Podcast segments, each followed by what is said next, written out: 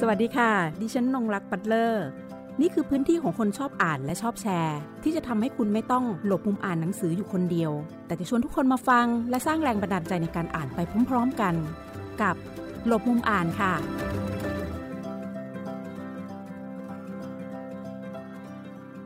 สวัสดีคุณผู้ฟังรายการหลบมุมอ่านทุกท่าน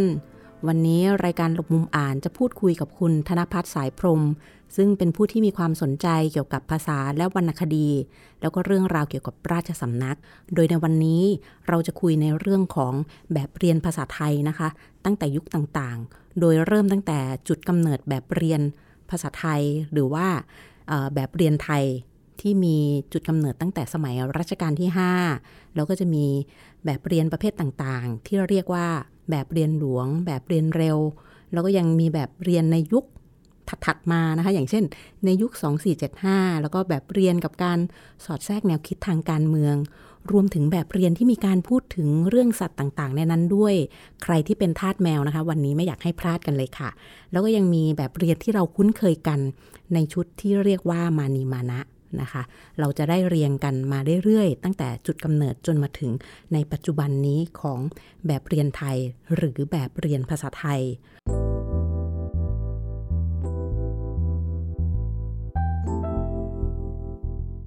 สวัสดีคุณนงรักและก็สวัสดีท่านผู้ฟังทุกท่านนะครับ แบบเรียนไทยน่าจะมีมาตั้งแต่สมัยแรกเริ่ม ตั้งแต่ที่เรามีตัวอักษรไทย แล้วก็มีภาษาไทยแล้ว ส่วนตัวตำราเรียนที่ใช้เรียนนะครับ เราก็มีข้อมูลว่าในหนังสือโบราณศึกษาของพยาปริยัติธรรมธาดาแพรตาลาลักษณ์ได้ให้ข้อมูลเกี่ยวกับแบบเรียนหรือตัวตำราเรียนที่ใช้เรียนในสมัยโบราณ ว่ามีการใช้ปฐมกกา และปฐมกกาหัดอ่านาสุบินทกุมารปฐมมาลาปฐมจินดามณีเล่มหนึ่งและปฐมจินดามณีเล่มสองซึ่งตัว สิ่งที่ผมพูดไปเมื่อกี้ครับ ก็จะเป็นสิ่งที่เราคุยกันว่า เออจินดามณีเนี่ยเป็นเสมือนเป็นแบบเรียนไทยแบบเรียนแรก ที่มีข้อมูลว่าแต่งในสมัยสมเด็จพระนารายณ์ในสมัยกรุงศรีอยุธยา แต่วันนี้ครับเราจะมาพูดถึงเรื่องของแบบเรียน ซึ่งอาจารย์ทวัตปุณโนทกท่านได้ให้ข้อสันนิษฐานว่าตัวแบบเรียนนะฮะเริ่มมีครั้งแรกในสมัยรัชกาลที่ 5 ในสมัยที่ พระบาทสมเด็จพระจุลจอมเกล้าเจ้าอยู่หัวโปรดเกล้าโปรดกระหม่อมให้ตั้งโรงสกูลหลวง หรือโรงเรียนหลวงในพระบรมราชวัง เมื่อพุทธศักราช 2414 โดยในครั้งนั้นท่านได้โปรดเกล้าให้หลวงสารประเสริฐ ท่านมีนามเดิมว่าน้อยอาจารยังกูล ต่อมาท่านได้รับพระราชทานบรรดาศักดิ์เป็นพระยาศรีสุนทรโมหาร ซึ่งท่านพระยาศรีสุนทรโมหารคนนี้ ท่านก็ได้รับการยกย่องจาก ยูเนสโกเมื่อปี 2565 ที่ผ่านมาให้เป็นบุคคลสำคัญของโลก โดยโปรดเกล้าโปรดกระหม่อมให้หลวงสารประเสริฐท่านนี้ครับ เป็นครูใหญ่คนแรกของโรงเรียน โรงเรียนหลวงในพระบรมราชวัง โดยท่านอขออนุญาตใช้ใช้บรรดาศักดิ์สุดท้ายเลยนะครับ ก็พระยาศรีสุนทรโมหาเนี่ยท่านได้แต่งแบบเรียน ซึ่งเรียกว่าแบบเรียนหลวงมีจำนวน 6 เล่ม ซึ่งเราจะคุ้นชื่ออยู่เล่มหนึ่งก็คือมูลบทบรรพกิจมูลบทบรรพกิจก็จะเป็นชุด ที่จะมีหนังสือต่อๆกันมา ก็คือมูลบทบรรพกิจวหานิชนิกร อักษรประโยค สังโยคพิธานไวยพจน์พิจารและพิสารกลัน เราก็จะมาลงรายละเอียดว่า ตัวมูลบทภากิจสอนอะไรมูลบทภากิจสอนพยัญชนะสระการผันอักษรและเครื่องหมายวหานิชนิกร สอนเรื่องอักษรนำหอนำอนำอักษรประโยคสอนเรื่องคำควบกล้ำคำบุพบท พวกคำกับแต่แต่ต่อ สังโยคพิธานก็จะสอนคำที่มีตัวสะกดมากกว่าตัวเดียว เช่น ตัวคำที่สะกดด้วยกดกด แล้วก็กบ ไวยพจน์พิจารณ์สอนคำพ้องเสียง พิสารการันก็สอนทันตคาตซึ่งในการเรียนการสอนในโรงเรียนหลวงครับ ตัวแบบเรียนหลวงทั้ง 6 เล่มนี้มีการสอบไล่ด้วย ซึ่งถ้าใครสามารถสอบไล่ได้ ก็เท่ากับว่ามีความรู้ในระดับหนึ่งมีความรู้ในเรื่องตำราแบบเรียนหลวง อย่างหนึ่งอย่างดีเลย สามารถเข้ารับราชการได้ด้วย แล้วหลังจากนั้นพอในหลวงรัชกาลที่ 5 ได้ตั้งโรงเรียนหลวงในพระบรมราชวังขึ้น ก็เกิดการขยับขยายออกไป โดยในปี 2427 ท่านก็ให้ตั้งโรงเรียนรัฐบาล ซึ่งก็คือโรงเรียนวัดมหันนภาราม ซึ่งอยู่บริเวณถนนตะนาวในปัจจุบันนะฮะหลังจากที่เจ้าพระยาศรีสุนทรเอ่อพระยาศรีสุนทรโมหารน้อยอาจารย์ยังกูล ท่านได้แต่งชุดแบบเรียนหลวงขึ้นมา ก็มีมีข้ออ่า มีข้อด้อยอยู่นิดนึงก็คือตัวแบบเรียนหลวงอันนี้ครับต้องใช้เวลาในการเรียนค่อนข้างจะมาก โดยจึงทำให้รู้สึกว่ายังดูไม่ค่อยเหมาะสมก็เลยเปลี่ยนมาใช้เป็นแบบเรียนเร็ว ซึ่งแต่งโดยกรมพระยาดำรงราชานุภาพ โดยท่านกรมพระยาดำรงราชานุภาพเนี่ย ท่านได้แต่งแบบเรียนเร็วเนี่ยที่ในระหว่างที่ท่านผนวดและประทับอยู่ที่วัดนิเวศธรรมประวัติที่บางปะอิน ท่านก็ได้แต่งเพราะว่า คือการเรียนการสอนที่อยู่นอกพระนครนะเด็กที่เรียนหนังสือฮะเขาจะต้องไปช่วยพ่อแม่เขาทำนาด้วย คือจะต้องเรียนและช่วยพ่อแม่ทำนาไปด้วย เพราะฉะนั้นจึงต้องมีการแต่งแบบเรียนเร็วขึ้นมา เพื่อให้เด็กสามารถเรียนได้อย่างรวดเร็ว และสามารถเมื่อกลับมาจากการทำนาของพ่อแม่แล้ว ก็สามารถกลับมาเรียนต่อได้อย่างไม่ขาดตอนนะฮะ ทีนี้มันจะมีช่วงของการเปลี่ยนผ่านแหละ การเปลี่ยนแปลงการปกครองในยุค 2475 ซึ่งมันก็จะมีแบบเรียนออกมาอีกแบบหนึ่งเช่นเดียวกัน ซึ่งเป็นยุคที่เราเรียกว่าเชื่อผู้นำชาติพ้นภัยใช่ไหมคะ ในช่วงเวลาดังกล่าว ความเปลี่ยนแปลงตรงนี้มีผลกระทบอย่างไรบ้างต่อตัวแบบเรียน นอกเหนือไปจากความเปลี่ยนแปลงในเรื่องของสังคมแล้วก็การเมือง การเปลี่ยนแปลงการปกครองในพุทธศักราช 2475 ครับ ก็ส่งผลกระทบต่อวงการแบบเรียนด้วย เพราะว่าก็จะเกิดการเปลี่ยนแปลง ดูว่าจะเป็นการเปลี่ยนแปลงครั้งใหญ่เลยก็ว่าได้ ก็คือเกิดการยกเลิก การใช้แบบเรียนที่เป็นแบบเรียนบังคับ ที่แต่งโดยกรมตำราครับ แล้วก็มีการยกเลิกการอนุญาตให้ที่คนเป็นการอนุญาตคนนะฮะ ที่แต่งหนังสือเข้ามา แล้วก็ยกเลิกการเก็บค่าตรวจตำราสำหรับคนที่แต่งหนังสือเข้ามาเพื่อให้กรมตำราตรวจฮะว่าดีหรือไม่ดี ถ้าดีเสนาบดีเสนาบดีก็จะลงชื่อแล้วก็อนุญาตให้ใช้ในโรงเรียนได้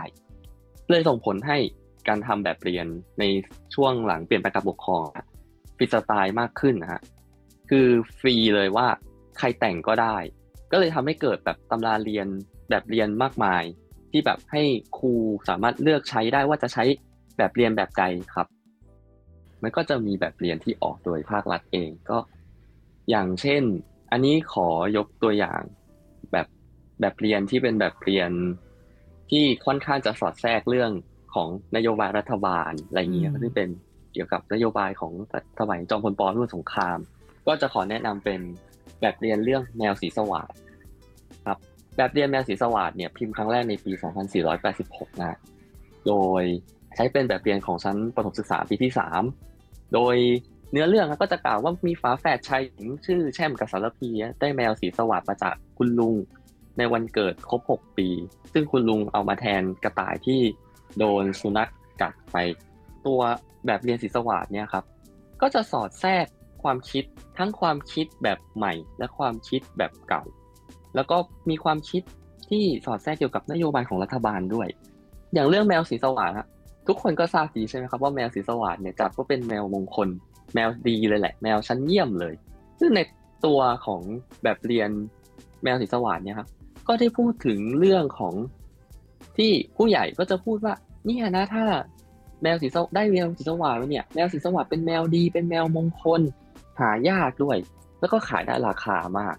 แต่ในขณะที่ตัวละครที่อย่างเด็กสองคนที่เป็นเด็ก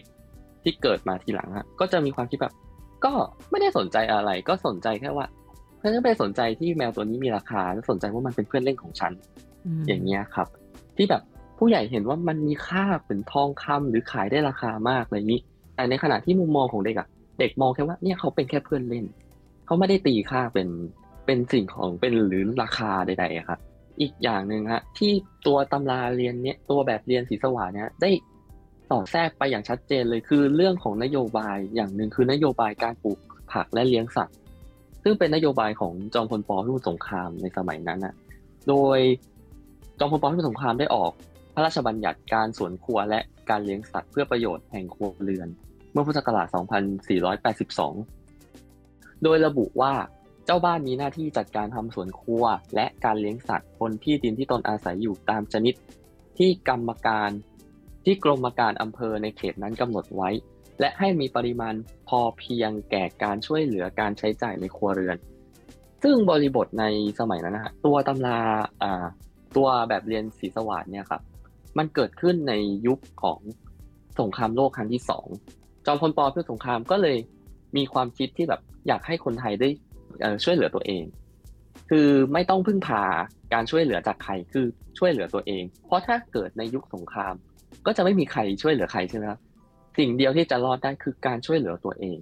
ซึ่งจงพลปอฮะก็ได้กล่าวไว้ในงานฉลองวันชาติเมื่อปี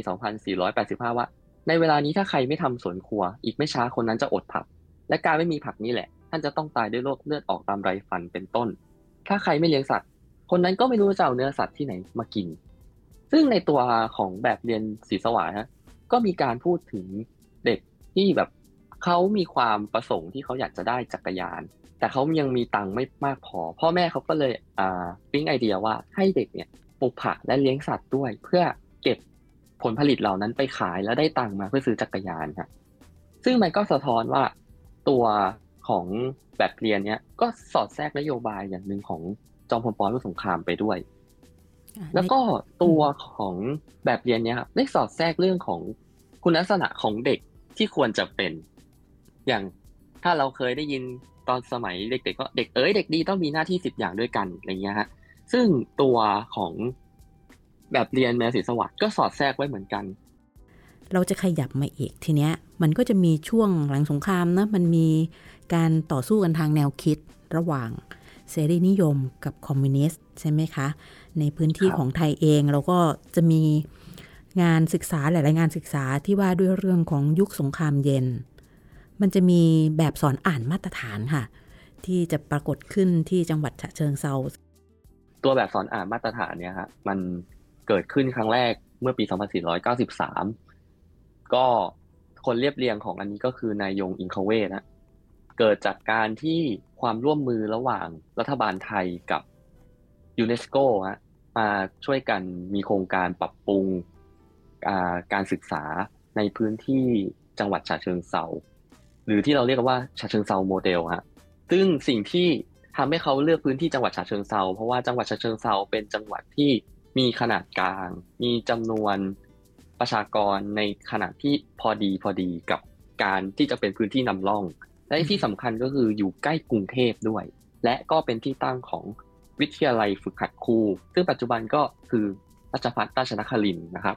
ตัวแบบสอนอ่านมาตรฐานเนี่ยเป็นแบบเรียนที่ค่อนข้างจะฉีกตำราของแบบเรียนไทยไปเลย คือเป็นการสอนแบบใหม่ คือจะไม่สอนแบบสะกดเป็นกออากาไม่มีแล้ว หรือจะไม่มีการผันวรรณยุกต์แต่จะสอนเป็นคำทั้งคำเลย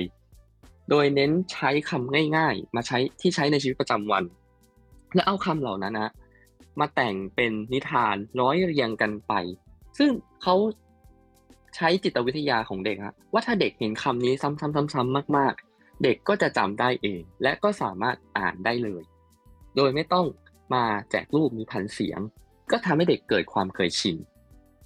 แต่สิ่งที่สำคัญของตัวนี้ก็คือ ต้องใช้ความพยายามของครูผู้สอนอย่างมากเลยครับ ที่จะต้องหาสิ่งเล่าให้เด็กๆเกิดความสนใจ เพราะว่ามันเป็นการสอนแบบใหม่ เพราะย่างคนจะไม่เข้าใจ และอีกอย่างหนึ่งครับ ตัวการสอนแบบใหม่นะครับคือการสอนแบบคำทั้งคำเลย ก็เคยเกิดขึ้นมาในสมัยก่อนหน้านี้ในชุดของบันไดก้าวหน้าก็คือชุดของปัญญาเรนูแต่โดนผู้ปกครองค่อนข้างจะไม่พอใจว่า การสอนเป็นคำๆเนี่ยเหมือนสอนเหมือน สอนเหมือนภาษาจีน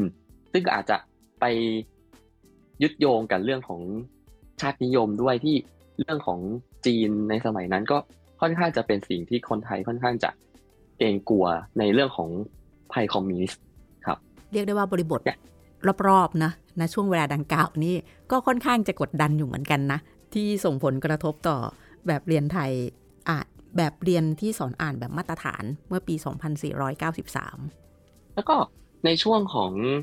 ที่จังหวัดฉะเชิงเทราครับ มันก็จะมีแบบเรียนต่างๆ เกิดขึ้นมากมายเลยที่ทำให้เขาเรียกว่าเป็นประวัติศาสตร์ของวงการการศึกษาของไทยนะว่าแบบเป็นยุคสมัยเลยยุคสมัยความรุ่งเรืองเลย พื้นที่จังหวัดฉะเชิงเทรากลายเป็นพื้นที่นำร่องและเป็นพื้นที่ศึกษาดูงานอย่างต่อเนื่องเลยครับ แบบว่าเป็นความเจริญจะความเจริญที่เข้ามา ที่แบบมีคนจากต่างประเทศมา ช่วยเหลือเรื่องเกี่ยวกับการจัดการการศึกษาในพื้นที่นั้นฮะทีนี้ค่ะ เราก็จะมาถึงชุดหนังสือแบบเรียนภาษาไทยที่ โอ้หลาย ๆ คนก็จะคุ้นเคยกันนะะต้องย้อนไป ตอนนี้เขากำลังยุคอะไร Y2K นะที่เขากำลังนิยมกัน เราจะย้อนกลับไปถึงชุดมานีมานะดิฉันทันนะคะ ดิฉันก็เรียนในยุคนั้น แล้วก็ในยุคปัจจุบันนี้ค่ะ เราเอามานีมานะกันก่อน เราก็จะเห็นว่าสิ่งหนึ่งที่มันปรากฏอยู่ในมานีมานะ อันนึงเลยที่ทางคุณธนพัฒน์ได้พูดถึง นั่นก็คือมันจะมีเรื่องของสัตว์เลี้ยงของตัวละครเหล่านี้นะคะมานีมานะปิติชูใจ วีระใช่ไหมคะ หนังสือแบบเรียนเล่มนี้นะคะ จุดเด่นของมันนั้นก็คงจะเป็นเพราะว่าเราจะคุ้นเคยกัน ตั้งแต่พอเข้าเรียนใช่ไหม แล้วเราก็จะโตไปกับเขาทุกชั้นเรียนใช่ไหมคะมันเป็นแบบเรียนที่นำเสนอ coming of age นั่นก็คือการเติบโตของวัยการเรียนรู้แล้วก็ประสบการณ์ เรามาคุยกันค่ะว่าชุดแบบเรียนนี้ เป็นอย่างไรบ้างแล้วแล้วก็ไล่มาถึงยุคปัจจุบันนะคะถึงความเปลี่ยนแปลงความแตกต่างที่เกิดขึ้น ชุดแบบเรียนชุดมานีมานะก็เรียบเรียงโดยนางรัชนีศรีไพวันนะฮะซึ่งตัวนี้ใช้เป็นหลักสูตรประถมศึกษาปี 2521 แล้วใช้อย่างยาวนานเลยนะครับ ซึ่งก็เป็นจุดเด่นของเรื่องนี้ก็คือการเล่าเรื่องที่คุณนงรักก็บอกไปแล้วครับว่า เป็นการเล่าเรื่องต่อเนื่องกันไป และให้ผู้ผู้อ่านหรือผู้เรียนนะ เติบโตไปพร้อมกับตัวละครในเรื่อง ซึ่งก็คือมานะมานีปิติชูใจและวีระโดยตัวละครที่เป็นตัวเอกของในแบบเรียนชุดนี้ก็จะเลี้ยงสัตว์เลี้ยงด้วยกัน ซึ่งก็มานะก็จะเลี้ยงเจ้าโต ซึ่งเป็นมานะกับมานีจะเลี้ยงเจ้าโตซึ่งเป็นหมาเป็นสุนัขใช่ไหมครับ ปิติก็จะเลี้ยงเจ้าแก่ที่เป็นม้า ชูใจเลี้ยงสีเทาที่เป็นแมว ส่วนวีระเลี้ยงจ๋อที่เป็นลิงนะครับ ตัวของแบบเรียนชุดนี้ ก็จะเป็นแบบเรียนที่อยู่ในใจของใครหลาย ๆ คน แม้แต่พอสอนนี้ทุกคนก็ยังแบบ ยังโหยหากันอยู่ค่ะใช่ยังโหยหาอยู่ใช่ครับ เรารู้สึกว่าเราอินเรา เรารู้สึกว่าเราได้เป็นส่วนหนึ่งกับพวกเขาด้วยมันจะด้วยว่าเพราะว่าการที่ผู้เรียบเรียงได้ได้แต่งให้ตัวละครนะเติบโตไปพร้อมกับเราเราครับมันก็เลยรู้สึกทำให้คนที่เรียนอินไปด้วยอะอินจนถึงขนาดที่ว่ามีคนขอให้ ตัวผู้ผู้เรียบเรียงครับแต่งเรื่องสั้นขึ้นมาเรื่องหนึ่งคือเรื่องคางช้างเผือกซึ่งแต่งในปี 2543 ถึงปี 2544 พูดถึงชีวิตหลังจบปฐมหกของบรรดาตัวละครทั้งหมดอะฮะแบบมันคือความอินสุดๆเลย อินมากๆในเรื่องนี้ แฟนคลับนะนะครับนี่ดมมีแบบว่าแฟนคลับคืออินจริง ๆ อืมยังคิดถึงว่าอยากให้มีหนังด้วยซ้ำเมื่อมาถึงในชุดของแบบเรียนที่ อันนี้ก็จะเป็นรุ่นของผมแหละ ก็จะเป็นรุ่นของแก้วก้า ก้ากับแก้ว ที่ขึ้นต้นด้วย รถไฟ รถไฟมา ตา ตา ตามารถไฟ เนี่ยครับ ก็จะเป็นอีก อ่า เป็นอีกแบบเรียนหนึ่งที่เป็นหลักสูตรของปี 2521 และปรับปรุงในปี 2533 ก็จะมีเนื้อหาพูดถึงแก้วกับก้าเลี้ยงลูกแมว เลี้ยงลูกหมา ลูกแมว ลูกแมวชื่อแต้ม ลูกหมาชื่อดำก็จะ ก็จะเหมือนคล้าย ๆ กับเรื่องที่ผ่านๆมา คือเป็นการสอนแบบเป็นคำคำไม่สอนสะกดแล้วครับ เป็นพื้นฐานมาจากการที่แบบสอนมาตรฐานที่ส่งอิทธิพลให้กับแบบเรียนในยุคหลังๆต่อมา จนมาถึงในเซตที่เรียกว่า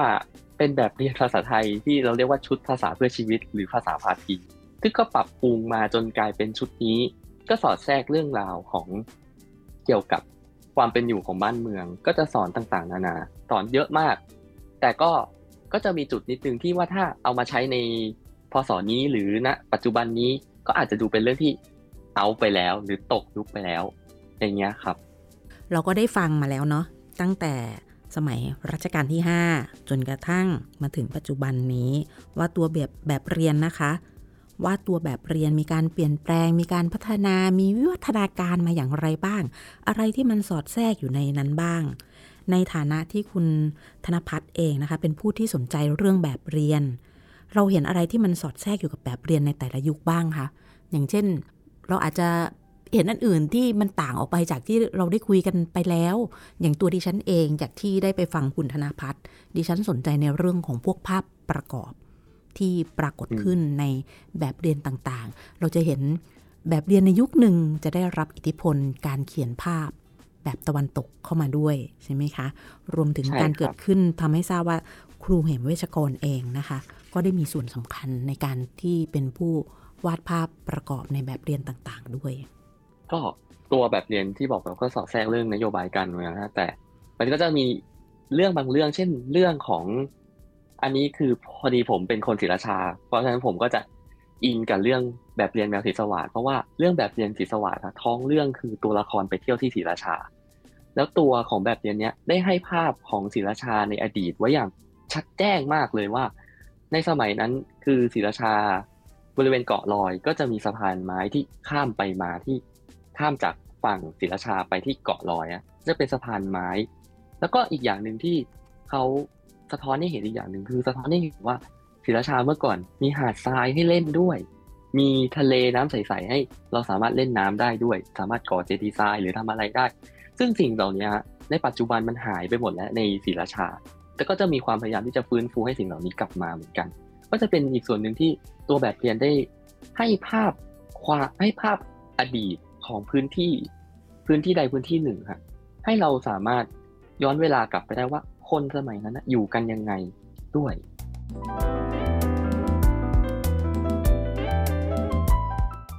เราอยากจะกลับมาที่ตัวคุณธนพัฒน์บ้างนะคะ ว่าหนังสือเล่มไหนคะที่ตอนนี้อ่านอยู่ แล้วก็ชอบอะไรในหนังสือที่ตัวเองกำลังอ่านอยู่ตอนนี้คะคือถ้าอย่างตอนนี้ใช่ไหมครับตอนนี้ก็จะเป็นหนังสือที่ เป็นหนังสือที่ค่อนข้างจะให้ความรู้นิดหนึ่งซึ่งเป็นหนังสือที่ชื่อว่าให้ให้พยาอนุมาน ก็เป็นหนังสือลายพระหัตถ์ของสมเด็จกรมพยาดำรงราชานุภาพ ท่านเขียนโต้ตอบกับพยาอนุมานราชทน ยงเสถียรโกเศษนะซึ่งเป็นหนังสือที่ให้ความรู้แบบให้ความรู้ที่เรายังไม่รู้ อย่างเช่นเรื่องของที่มาของบทดอกสร้อยสุภาษิตครับ อย่างที่มาของบทดอกสร้อยสุภาษิตนะฮะผมได้มาจากในเล่มของให้พยาอนุมานเนี่ยครับว่า ตัวของบทดอกสร้อยสุภาษิตเนี่ยเกิดขึ้น ในพื้นที่ที่เรียกว่าโรงเลี้ยงเด็ก ซึ่งโรงเลี้ยงเด็กอะครับ ปัจจุบันเหลือแค่ ชื่อของตรอกตอกเล็ก ๆ ตรอกหนึ่งที่อยู่แถวถนนบำรุงเมือง ซึ่งชื่อว่าตรอกโรงเลี้ยงเด็ก ก็เป็นอีกส่วนหนึ่งที่ให้ความรู้ว่านี่คือจุดเริ่มต้นของบทดอกสร้อยสุภาษิตที่เราเอามา ที่เราเอามาท่องอาขยายกันอยู่จนถึงทุกวันนี้ฮะแล้วก็ส่วนเรื่องต่างๆ ก็เป็นเรื่องเกี่ยวกับจารีตประเพณีต่างๆ ที่ในหนังสือเล่มนี้ ก็จะบอกเรา ได้ไว้อย่างละเอียด แล้วก็บอกให้เห็นถึงพระปีชาของกรมพยาดำรงราชนุภาพที่ท่านได้ตอบข้อสงสัยของพระยาอนุมานราชทนได้สิ้นสงสัยเลยครับ นี่ก็คือเรื่องราวนะคะที่คุณธนพัฒน์นะคะมาแลกเปลี่ยนกับเรา แล้วก็พาเราย้อนกลับไปมองนะคะ ตัวบทที่เป็นแบบเรียนไทยหรือว่าแบบเรียนภาษาไทย ตั้งแต่สมัยรัชกาลที่ 5 มาจนถึงปัจจุบัน สิ่งที่สอดแทรกอยู่ใน แบบเรียนต่างๆนะคะมันไม่ได้มีแค่เรื่องการสอนการเขียนการอ่านเท่านั้นค่ะ ยังทำให้เราได้เห็นถึงบริบทของสภาพสังคม วัฒนธรรม ความเป็นอยู่ นโยบายทางการเมือง ในยุคสมัยต่างๆ ที่จะมีการสอดแทรกอยู่ในนั้น และนโยบายทางการเมือง มันก็เป็นดอกผลหนึ่งที่เกิดขึ้นมาจากบริบทของสภาวะบ้านเมืองในตอนนั้นด้วย บริบทของสภาวะทางการเมืองด้วย และยังเชื่อมโยงไปถึงว่าในบางยุคสมัยอย่างเช่น ยุคของจอมพลปอเนี่ยแบบเรียนเรามันก็สอดคล้องไปกับบริบทโลกในช่วงสงครามโลกครั้งที่ 2 รวมถึงหลังสงครามโลกครั้งที่ 2 และแม้กระทั่งในยุคของสงครามเย็นนะคะ สิ่งที่ปรากฏตามมาอีกนั่นก็คือ เรายังได้รับรู้ถึงประวัติศาสตร์ของพื้นที่ต่างๆ ที่ปรากฏในแบบเรียนทำให้เราได้ มีอีกคู่มือหนึ่งนะคะที่จะศึกษาเรื่องราวของประวัติศาสตร์พื้นที่ผ่านแบบเรียนนี้ด้วยนะคะ วันนี้รายการหลบมุมอ่านต้องขอขอบคุณคุณธนพัฒน์สายพรม ที่มาร่วมพูดคุยในรายการ ขอบคุณที่ติดตามรับฟังค่ะ สวัสดีค่ะ ขอบคุณครับ สวัสดีครับ